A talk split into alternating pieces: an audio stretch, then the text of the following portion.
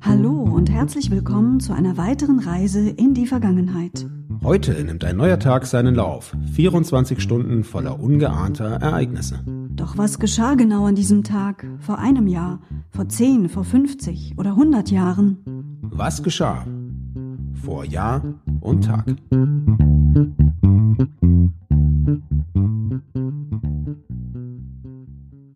Es ist immer noch Weihnachten. Wir haben Samstag, den 26. Dezember 2020. Hallo Anna. Hallo Sebastian. Vor einem Jahr.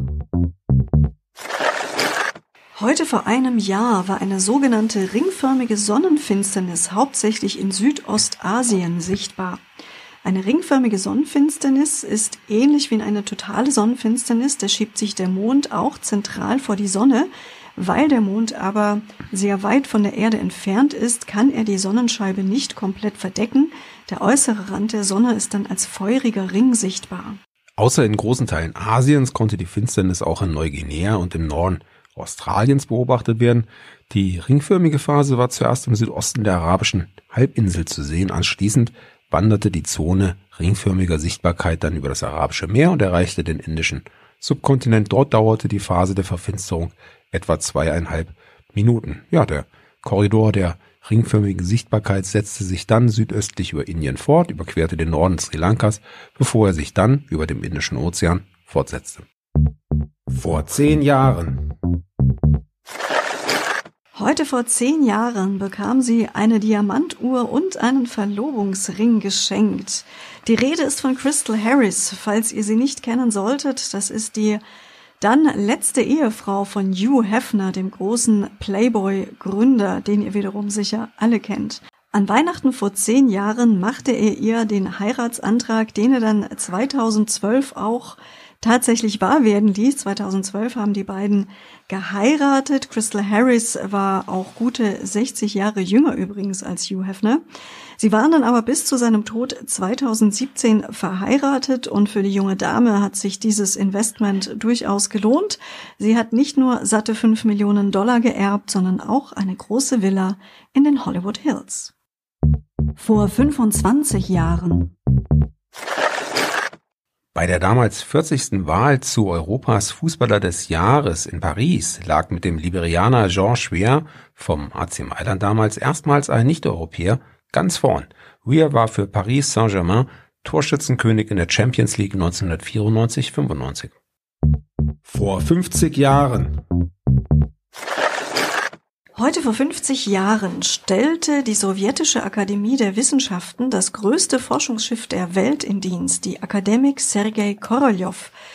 Dieses Schiff wurde zur Kontrolle und Überwachung des sowjetischen Raumfahrtprogramms genutzt. Zu Zeiten der Sowjetunion operierte die Akademik Sergei Korolev als Kommunikationsstation im Rahmen einer ganzen Flotte ähnlicher Schiffe.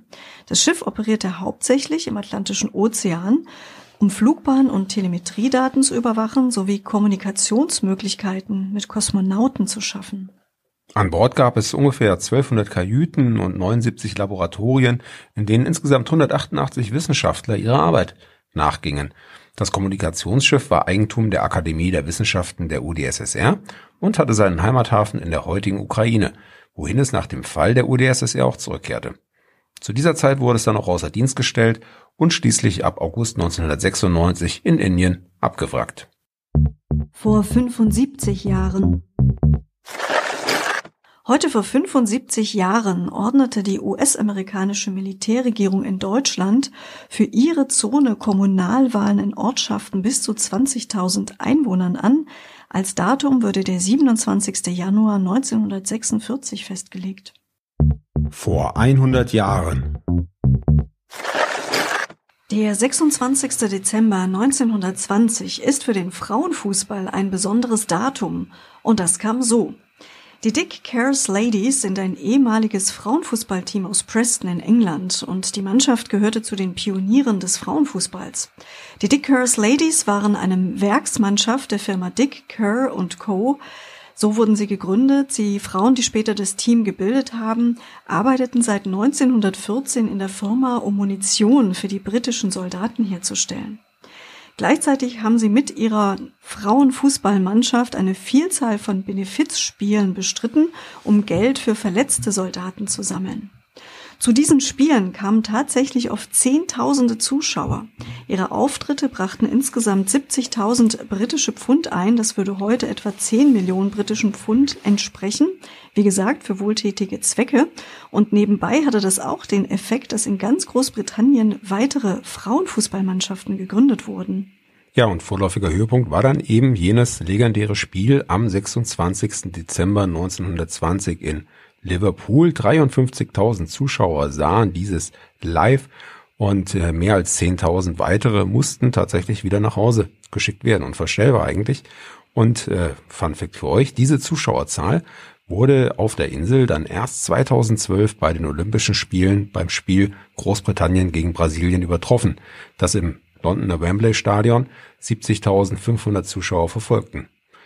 Nun ja, und der Erfolg des Teams brachte die Football Association dann ziemlich in Bedrängnis. 1922 verbot die Association die Austragung von Frauenfußballspielen auf den Plätzen ihrer Mitglieder. Sie begründete den Entschluss damit, dass Frauen physisch nicht für den Fußballsport geeignet wären und, aufgepasst, ihre Fruchtbarkeit gefährden würden.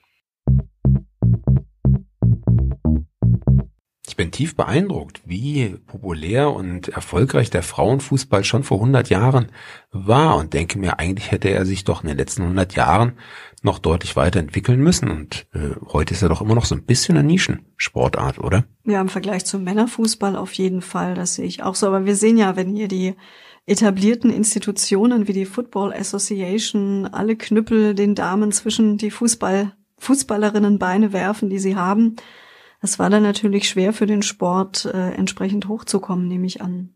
Ja, so wird's wohl sein. Wir wünschen euch noch einen schönen Tag, freuen uns, wenn ihr auch morgen wieder einschaltet. Tschüss, sagen Anna und Sebastian.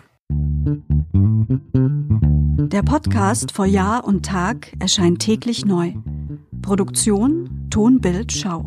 Dr. Anna Kugli und Sebastian Seibel GBR. Mit uns können Sie sich hören und sehen lassen.